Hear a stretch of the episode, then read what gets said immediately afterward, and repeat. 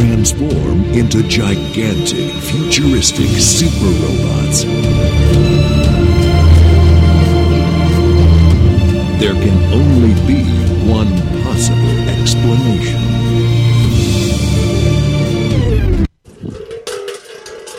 You're watching a movie, dude. But in the real world, transformation is possible.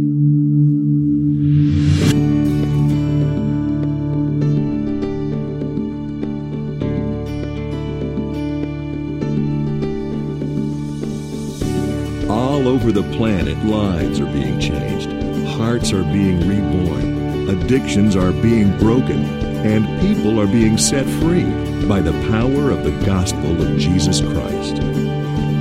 It doesn't matter where you've been, what you've done, or the obstacles you may be facing. Transformation is possible.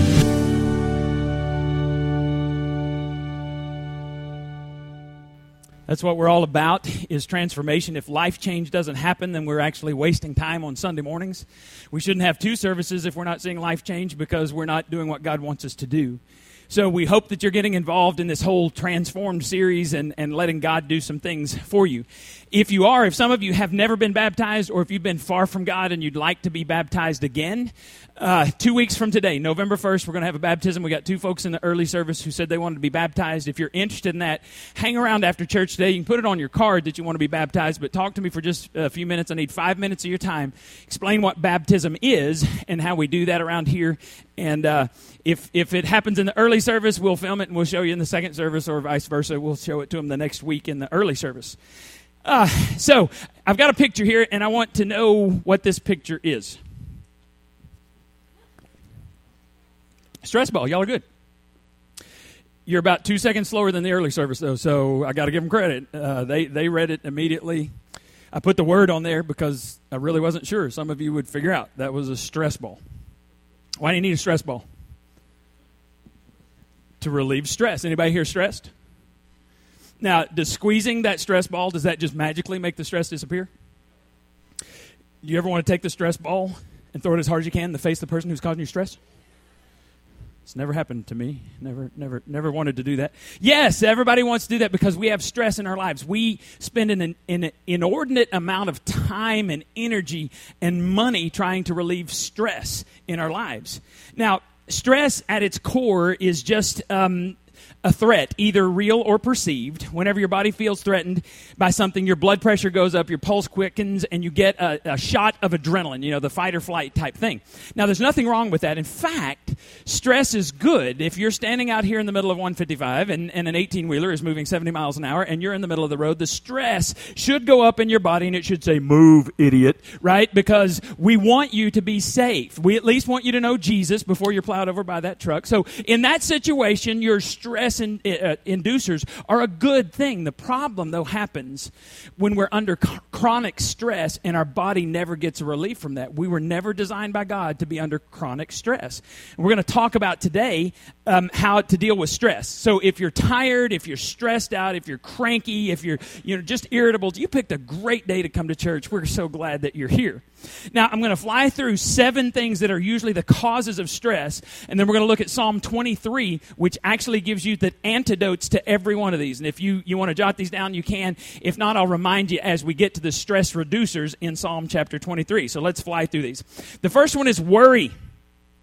There is more to worry about in our day in 2015 than there ever has been before, right? Um, nobody worried about identity theft 20 years ago. Nobody worried about losing their cell phone 20 years ago because if you had a cell phone 20 years ago, it was the size of a carry on bag today. The bag phones, I had one of those. It was a weapon if you could pick it up. Nobody worried about cyberbullying uh, 20 years ago because there wasn't a cyber. Nobody worried about their pastor getting arrested on his way to Haiti because he had a handgun trying to go and because there weren't concealed handgun licenses. So the pastor wouldn't be carrying one. So I don't know why. I don't know what the big deal was. We worry about a lot more, right? There's a lot more to be worried about. Second is hurry. Our world is going faster and faster. Speed creates stress. Do you realize this? That, that when you're moving fast, you're a punk to the people around you. You're skimming in your relationships, you're skimming in your job. When you're moving too fast, you're not noticing details, and love is all about the details. right? So if you're running through town, let's say we all go and run as fast as we can through downtown, it won't take long, but you won't see as much as if somebody just takes a leisurely stroll through downtown, right? So hurry is increasing stress in our lives. Third one is what I'm calling crowds and concrete. Crowds and concrete. As the world gets more crowded, people become more stressed. They become more irritable. Do you know the very simple, oversimplified reason why people in East Texas are nicer than people in New York City?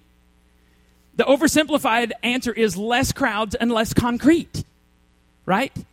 People in New York City are stressed out because you got to walk everywhere, you got to get there in a hurry, and there's too many people around. When we went there for, for Rachel's graduation, my girls were like, Daddy, we love Texas. Can we go home? And actually, Hannah was saying, Can we go back to our country? Because it is a different country. I'm sorry. If you may be Yankees, and we're glad you made it to Texas. This is God's country. Crowds and concrete cause stress. Fourth, I'm talking about, I'm going to call this too many choices.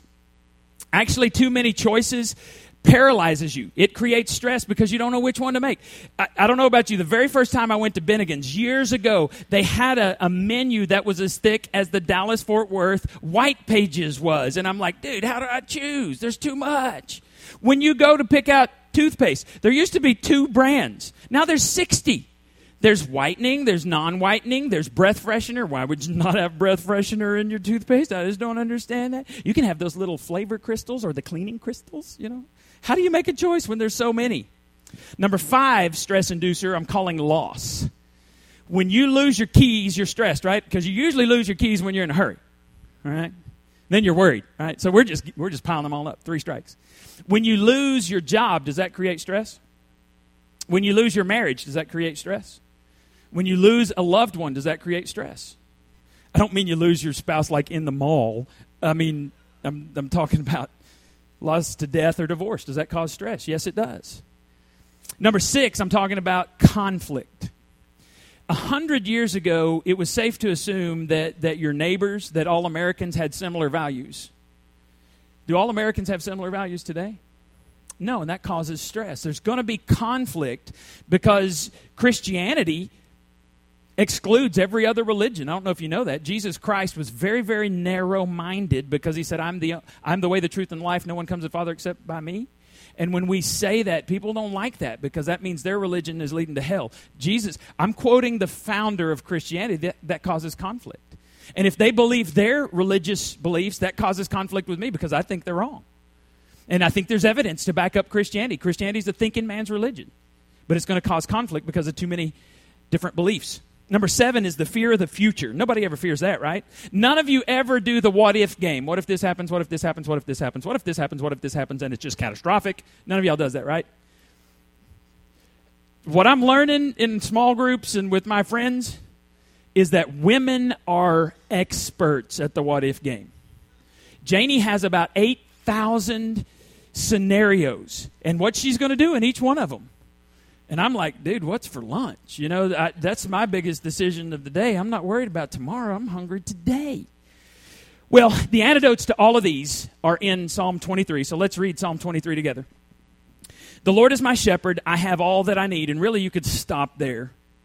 If you believe those two sentences, you wouldn't have stress in your life. The Lord is my shepherd. I have all that I need. Because the Lord is my shepherd, I have all that I need. If you just believe that, you'd be all right. Verse 2 says, He lets, and really it's a better translation, He makes me lie down. He makes me rest in green meadows.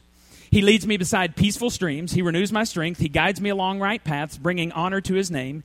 Even when I walk through the darkest valley, and, and most of you have heard the 23rd Psalm and you hear this part, whether it's at funerals, wherever, even though I walk through the valley of the shadow of death. Well, death is a very dark shadow. In fact, it's one of the greatest um, problems that we face as humans. Jesus Christ came to take care of that problem, to make a way for humans to get to heaven. You have to make a choice to follow him. If you don't choose to follow him, it should create stress because you're going to hell the greatest valley that I know of, the darkest valley, is the valley of the shadow of death. I don't like death. I've seen it a lot. I've, I've preached a lot of funerals. I don't like death.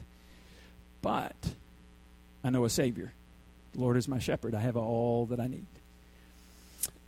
Even though I walk through the darkest valley, I will not be afraid, for you are close beside me. Your rod and your staff protect me and comfort me. You prepare a feast for me in the presence of my enemies. You honor me by anointing my head with oil. My cup overflows with blessings. Surely your goodness and unfailing love will pursue me all the days of my life, and I will live in the house of the Lord forever. This psalm is actually a model for stress management. How many of you need to reduce stress in your lives? Really? That's it? How many of you need to reduce stress? All right, there's a few more. But if you don't even know you got stress, your, your, your spouse or whoever's next to you are going to take notes and they're going to tell you about it next time you stress out. Now, how many of you would like to be healthier, physically healthier? We're talking about physical health this whole week. In your, in your daily devotionals, it's going to be about physical health, how you, can, how you can get healthier. Look what Scripture says. Last week was spiritual health. This is physical health. This is Proverbs 14.30. Peace of mind means a healthy body. See, when, when you tell me that you've had a loss or you have some stress in your life, I always pray that the peace of God that surpasses all understanding will guard your hearts and your minds in Christ Jesus. I need a peace that's not of this world because this world will mess you up, right? So we need to figure out how to reduce stress and change it for peace of mind. Well, that's what we're going to look at today. Ways to reduce your stress. Now, this first one has to do with worry, and if you're take, if you want to jot that down, if you're a worrier, this one's for you. Number one is look to God to meet all my needs. Look to God to meet all my needs. That sounds simple, but here's the thing: you need to stop putting your security in things you can lose. Let me say that again because you're not you're you're not paying attention. Don't put your security in things you can lose. Can you lose your job? Yes, then it's stupid to put your security in your job. Can you lose your marriage? Yes, you shouldn't, but you can. So it's dumb to put your security in your marriage. My wife was not designed to be the number one place in my life. God was. If I put Janie up there, she's an idol. If I worship her, I'm going to be disappointed because she's human. If she worships me, she's going to be disappointed because I'm human. Stop putting your security in things that you can lose. You can lose a job. You can lose money, right? Oh, yeah. If you want to reduce stress, stop putting your, your trust, your faith in things that can be taken away from you. You can lose a job, health, reputation, spouse. You can even lose your mind. Some of you have. We could give a testimony. But you cannot lose your relationship with Christ if you have one. This is the cool thing.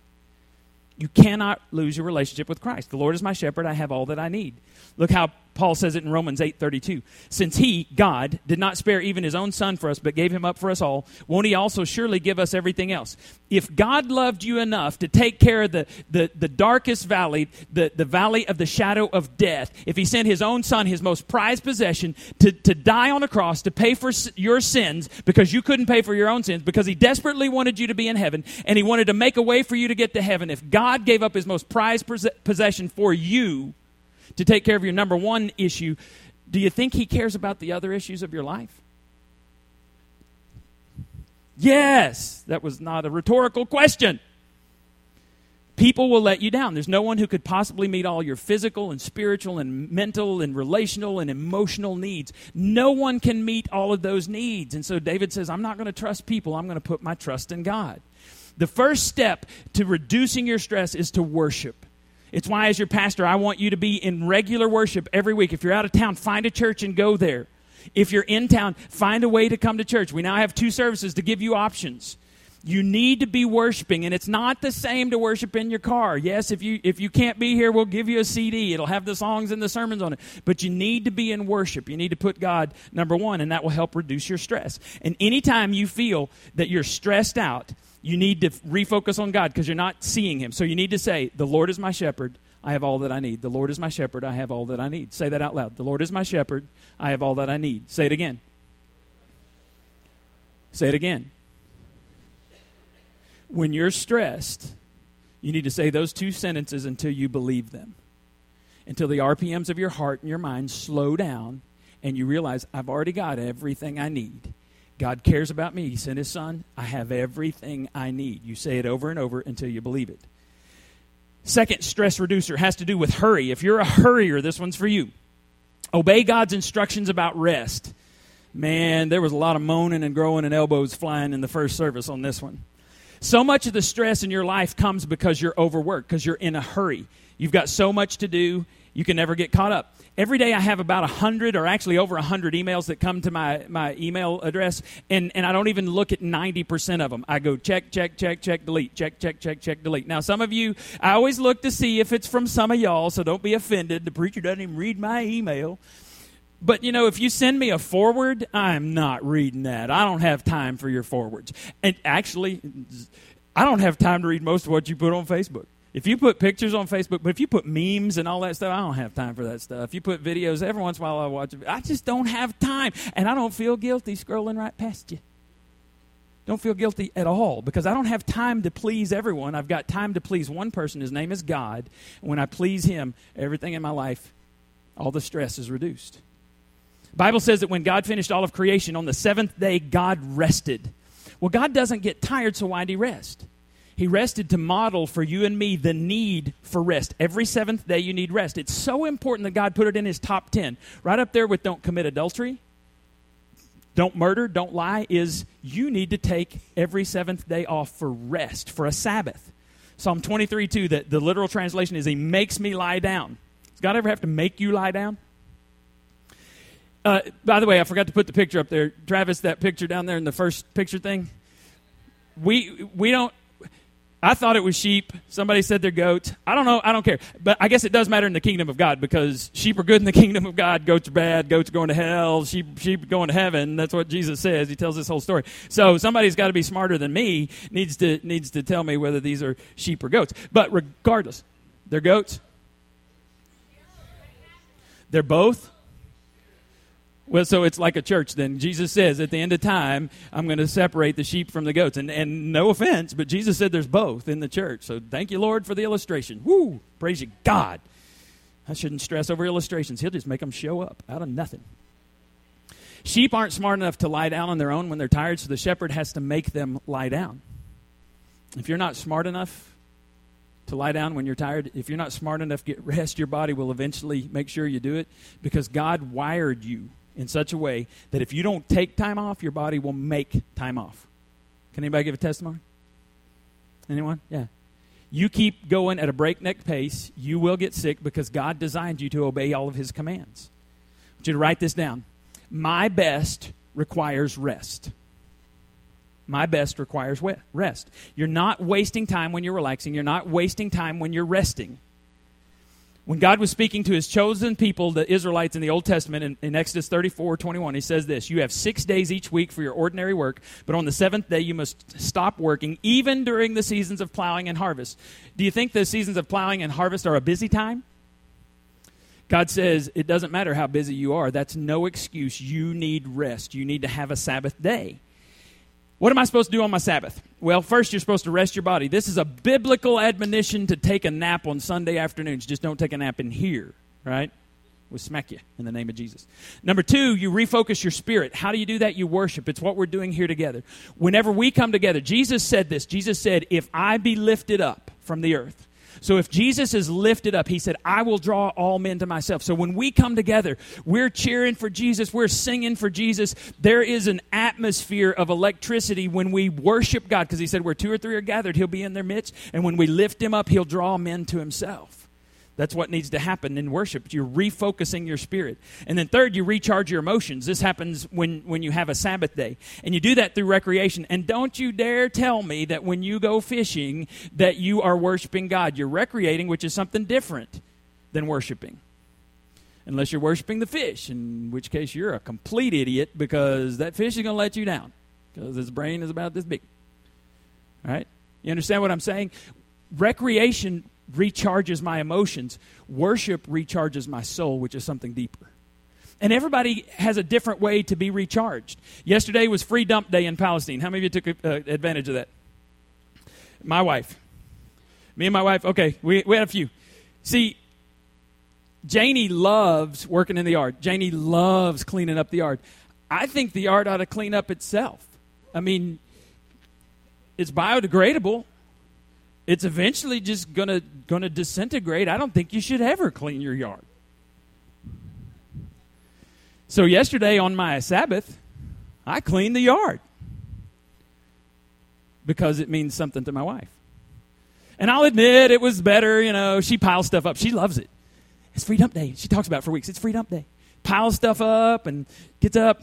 Are you ready? Are you ready? I mean, so we go and we load up the trailer. And of course, all my children went to Tyler. That was convenient. And so we go to free dump day, and it was the worst experience of my life because we sat in one spot for an hour going, What could possibly be taking these people so long? Anyway, it was great. It was great. Different things recharge different people. So you need to figure out what recharges you. You need to do that because it recharges your emotions. I love fishing. I love hunting. I got to sit in my, my deer stand uh, at my deer lease, saw a doe come up, and, and she was too skinny. But man, I was just I watched I watched her for an hour and ten minutes. It was awesome to be in nature. I wasn't going to shoot her because she's skinny, and and actually there was branches in the way, and I'd had to shoot left handed. But anyway, I digress. When you study Jesus' ministry, you find out that Jesus often took time off to relax he'd go out and pour himself into this intense season of ministry. And then he would say to the guys, guys, we need to come apart for a while. They'd go to the desert, they'd go to the mountain, and Jesus has incredible wisdom in this because Jesus knows if you don't come apart, you're going to come apart. Right? So you need time for rest. Jesus didn't feel guilty about it. We shouldn't either. I heard about a guy who said to his pastor, I tried to get a hold of you all day on Monday. And the pastor said, Well, I'm sorry. Well, that's my day off. And the, and the church member says, Well, the devil doesn't take a day off. And the pastor says, Well, if I didn't take a day off, I'd be just like the devil. And see, really, that's why some of y'all are so mean. You're tired, you're stressed, you're a punk. And nobody wants to be around you and you think it's everybody else's problem, but there's a common denominator in, in all of those relationships where people are avoiding you. It's you. Come away and allow your Savior to recharge your soul. You'll be a much nicer person to be around. Quit acting like the devil. He's not your he's not your goal. He's not your your model. Oh, I'm busy. Well, you're like the devil. So stop it. Third thing, stress reducer. It has to do with crowds and concrete. Recharge my soul with beauty. I love this one. Beauty is incredibly important in stress reduction. Ugliness stresses you out. Beauty inspires. Beauty encourages. It motivates. Um, somebody tell me what this first picture is. New York City. There's a whole lot of concrete, and if you could see the little ants in between those buildings, you'd see they'd, they'd be everywhere. People, there's crowds, and there's concrete. Somebody tell me what this is. That is not Times Square. That is Central Park. Central Park is awesome we went uh, for Rachel's graduation. She wanted to go to, to New York, and so we went and we rode the subways. And subways are an interesting thing. There was there were times when we'd be so crowded. There's actually a picture we have where we're all holding a pole and we're doing this and we're bouncing into each other, and then you're bouncing into people you don't even know, and that's why they're upset because you're bouncing into people and they stink, and and some of them have have bad breath. They hadn't brushed teeth, and, and I understand why they get all upset and stressed out in New York, but they have this we went and tried to walk it, and we didn't know how big it was. We walked for several hours, made it through one third of the park. And then we got in a lake, we got in a boat and, and paddled around this lake. And it was the coolest thing because you couldn't hear the cars. You couldn't hear the sirens, and they're all over the place. You couldn't hear people yelling and screaming, couldn't hear horns honking. It was whoever did this was brilliant and there are New Yorkers everywhere. And the nicest people in New York are in Central Park because it's beautiful. And you look around and you go, man, I don't think we were supposed to be in concrete. I don't think we, God made us for skyscrapers. Have you ever heard somebody say, I feel close to God in nature? Of course you do. He created it. He could have made the earth look like the moon, which is kind of cool from a distance, but you get up close and it's dirt and craters right? He made a beautiful place. When God created us, He put us in this beautiful garden. We were never designed to be in concrete, so you need to get outside from time to time. Psalm 23, 2 and 3 says, He makes me lie down where in lush green meadows. Kind of sounds like a golf course, doesn't it, Joe? Joe likes to play golf. That's what refreshes his spirit or his emotions. He leads me beside peaceful streams, which again sounds like a golf course because you got some water hazards that are pretty cool, you know. unless you're in the water hazard, then I guess that creates stress. He restores my soul. Now, I want to show you a couple of pictures. Janie and I got to go on a cruise a few weeks ago, and we're in the middle of the Caribbean, and all of a sudden these mountains just pop out of the sea, and then we go visit them on this big ship. And, and the water is just gorgeous. And so we're taking pictures, and, and this is St. Lucia. And we actually, in St. Lucia, we, we were tired of going to beaches because we'd been to beaches like five or six days in a row. So we just went and sat at this restaurant overlooking. It was just gorgeous and God refreshed our soul as we just sat out there, took in nature.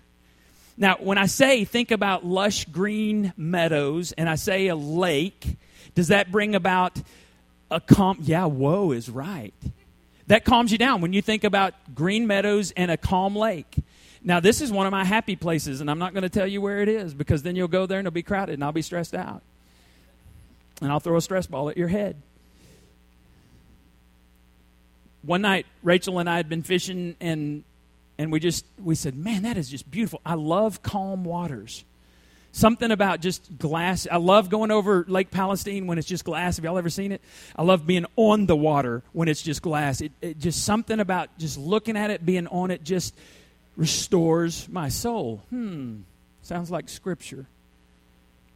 So, the opposite of that is when I say, think about Houston traffic does that cause you just to have peace in your heart? Does that cause you to cuss? We've got to here's here's what you need to do. If if if you're stressed out, this one is get outside every day, get in touch with nature, even if it's just walking around the block. You were not designed by God to, to live inside all the time. Start your day with God, not the media, not social media, not, not the news. The first seven minutes of your day set the tone for your day and will either increase your stress or give you peace. Turn on worship music. Turn on, on some praise music so that you can focus your mind on God. That'll drastically remove, reduce your stress. Philippians 4 8, Paul says this. This is the message translation. You'll do best by filling your minds and meditating on things true, noble, reputable, authentic, compelling, gracious. That's not usually what you're hearing on the news, right? None of those things. He says, fill your mind with the best, not the worst, the beautiful, not the ugly, things to praise, not things to curse. Because whatever you give your attention to will either increase your stress or increase your peace. Your choice. Fourth stress reducer too many choices. So the answer to that is go to God for guidance common source of stress in your life is indecision. Some of you are at a fork in the road and you're going crazy. You're stressed out because you don't know which way to God. So which way to go. So make God the number one source for your guidance. Not the opinions of your friends, not some pundit you hear on the radio or on TV.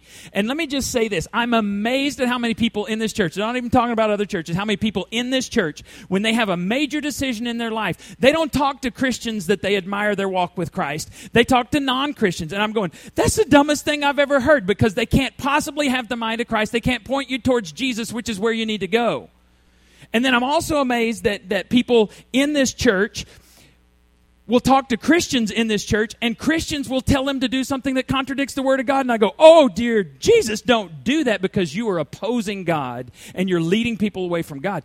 How, how dare you give someone advice that's contrary to Scripture? You do not have that right. You do not have that authority. And God forbid that you should do it because God will hold you accountable for every careless word that you speak. I'm stepping off my high horse.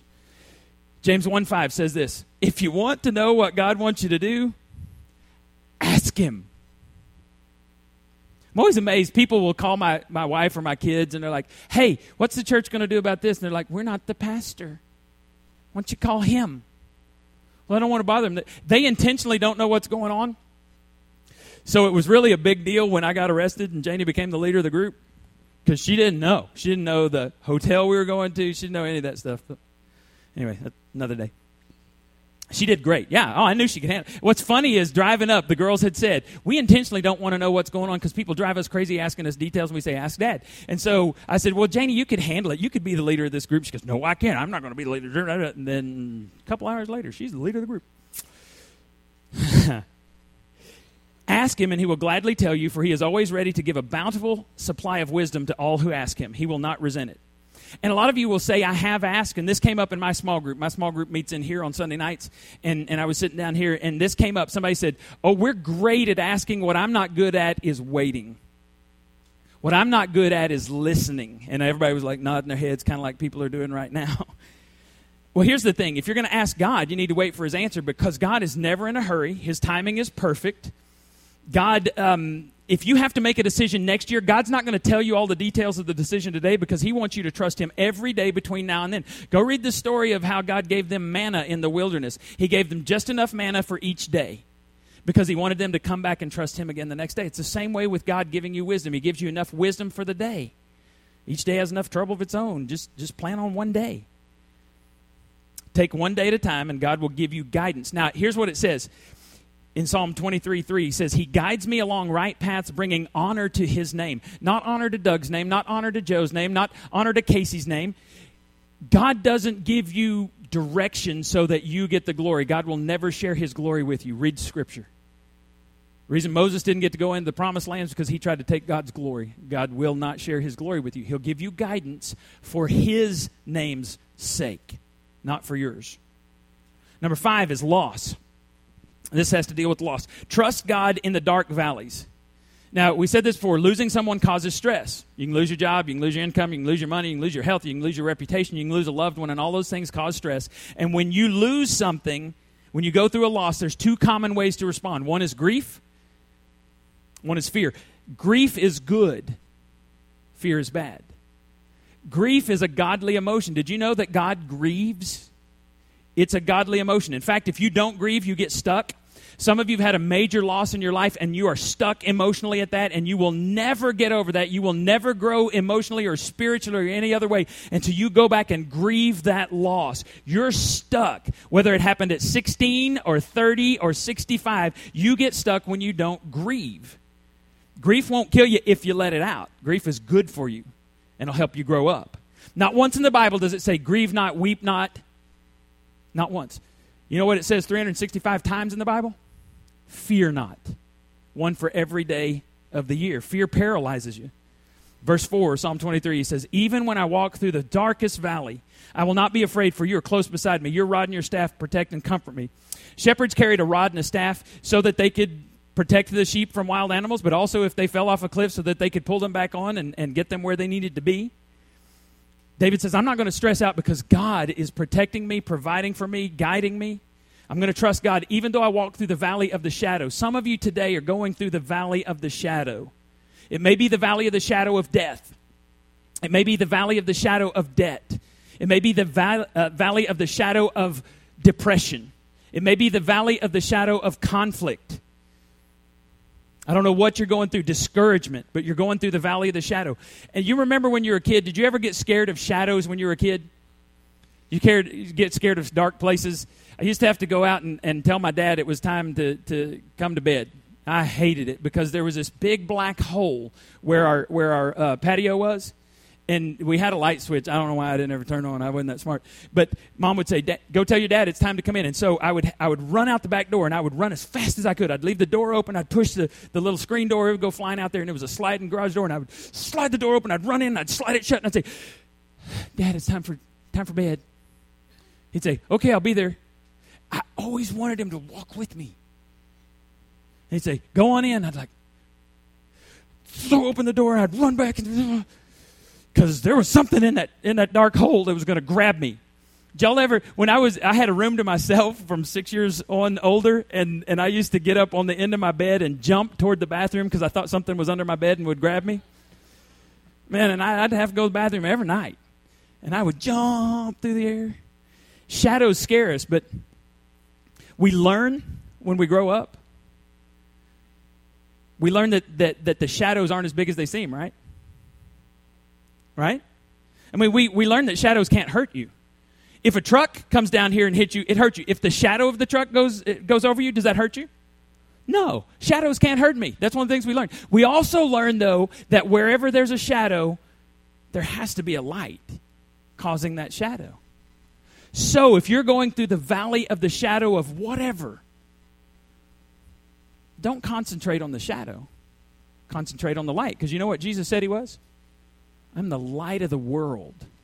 the way you make through dark valleys is to focus on the light. Seems easy, we just don't do it. Number six has to do with conflict. This is let God be my defender. There are people in your life that don't like you. That, I know that's news to you. You didn't realize that. There are some people that don't like you. It could be in your family, could be at your job. They criticize you out of jealousy or fear. They won't let you enjoy anything. If you have success, they minimize it. If you fail, they maximize it, right? When that happens, what do you want to do? You want to get them back. You want to retaliate. When you do that, all you're doing is showing that you're just as small as they are. Little people belittle people. Great people make people feel great. When you criticize someone, all you're doing is showing that you the, the smallness of your heart. David knows about this. This is what's really cool. David was anointed by God's prophet to be the next king of Israel. He was anointed when he was a, a boy. Nobody knew about it except David and his family. And then he spent literally the next several years, maybe a decade or more, running from his life from the first king who wanted to kill him. Twice Saul tried to pin him against the wall to kill him with a spear. David is literally hiding in caves, literally running for his life. One time he even had the opportunity to, actually, twice. Saul was asleep. David was right there, and his men said, Kill him! And David said, I will not raise my hand against the Lord's anointed. He refused to retaliate, and God was making David a man after his own heart because that's the kind of king he needed to be next. David that David says, You prepare a feast for me in the presence of my enemies. You honor me by anointing my head with oil. My cup overflows. David's saying, God is so good to me that he's going to make me the head person at the banquet, and the people in the audience are going to be my enemies. That's pretty cool. That's pretty cool. He says, I'm going to anoint your head with oil, is what God says, and that means I've chosen this dude. Back off. He's my leader. Do not raise your hand. Do not raise your voice against God's anointed. God's saying, This is my guy. He's going to be the leader. He says, My cup overflows. God, you just keep blessing me and bless me, so I'm going to let you be my defender. And you know who that's like? When David did that, you know who that was like? It was a foreshadowing of somebody coming later. It's like Jesus Christ. Because Jesus Christ was attacked ruthlessly by the religious leaders. Ordinary folks loved him. Prostitutes, pimps, tax collectors, thieves, the poor, the lepers, outcasts, they loved Jesus. It was the religious people who couldn't stand him. They called him a glutton, a drunk. They called him the son of the devil. They called him a false leader, a false prophet. They even called him the devil himself and Jesus never once retaliated. Even when the Sadducees and the Pharisees made him a prisoner, took him to Pontius Pilate, they said, This dude wants to overthrow Rome. He's trying to take your job. It was all lies. And Pilate looks at Jesus and said, Is that true? Look what Mark 15 5 says. But Jesus said nothing, much to uh, Pilate's surprise. Everybody's surprised when you keep your mouth shut.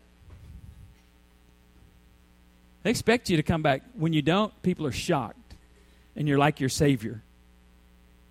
He wouldn't even dignify the accusation with a response, and you're like Christ when you do that. Here's a little known secret when people criticize you, when they criticize you falsely, they're actually doing you a favor. They think it's harming you, but it's actually doing you a favor because look what Jesus says in Matthew 5 11 and 12. Jesus says this God blesses you when people mock you and persecute you and lie about you and say all kinds of all sorts of evil against you because you are my followers. Be happy about it. That's hard to do. Be very glad, for a great reward awaits you in heaven. And remember, the ancient prophets were persecuted in the same way. God notices when you're persecuted wrongly. And then he says, You're not the first person to be belittled by little people. You won't be the last, but God notices. So let him defend you. And the last one's fear. If you're, you're, one of the what if people, what ifers have a lot of unnecessary stress in their lives, so expect God to finish what He starts in me. Psalm 23 6 says, Surely goodness and unfailing love will pursue me all the days of my life, and I will live in the house of the Lord forever. When a shepherd has a flock, sh- uh, sheep have to be led, they can't be driven. So the, the leader, the shepherd, is leading, and he calls them, and the sheep know his voice and they follow him. But he has a couple of sheepdog at the back to just kind of keep them in line, you know, keep them moving towards the leader. The sheepdogs in your life are goodness and unfailing love. The scripture says, It's your kindness, Lord, that leads me to repentance. When I'm out of line, it is not God's wrath that causes me to come back. It's His kindness. It's His goodness. It's His unfailing love. It's like a sheepdog trying to get me back where I need to be. And it overwhelms me with God's goodness. So, you can you can look at your future one of two ways. You can say, What if? What if my spouse leaves? What if I lose my job? What if, what if, what if, what if, what if? Or you can grow up and look to God and say, Even if the worst scenario happens, Surely goodness and unfailing love, God's sheepdogs are pursuing me. And you know what? Even if the worst thing happens in this life, I get to go to heaven. My parents, two years ago, were killed in a car wreck. Do you think they care? They're in heaven. Do you think they care about the car wreck today? I think they're going, wish y'all would hurry up and come up here. You're wasting time. Come, come be what God designed for you. Surely goodness and mercy are going to follow me, but, but I get to dwell in the house of the Lord forever. Let that comfort you. And, and go back to the first line The Lord is my shepherd. I have everything I need. So here's what I want you to do. Remember, God finishes what He started. I want you to take your registration card, and on the back, I want you to write down which stresses you out. You may have multiples. So it was worry, hurry, crowds and concrete, too many choices, loss, conflict, and fear. Worry, hurry, crowds and concrete, too many choices, loss, conflict, or fear. Then I want you to write down which verses from Psalm 23 apply to your area where you need to reduce stress.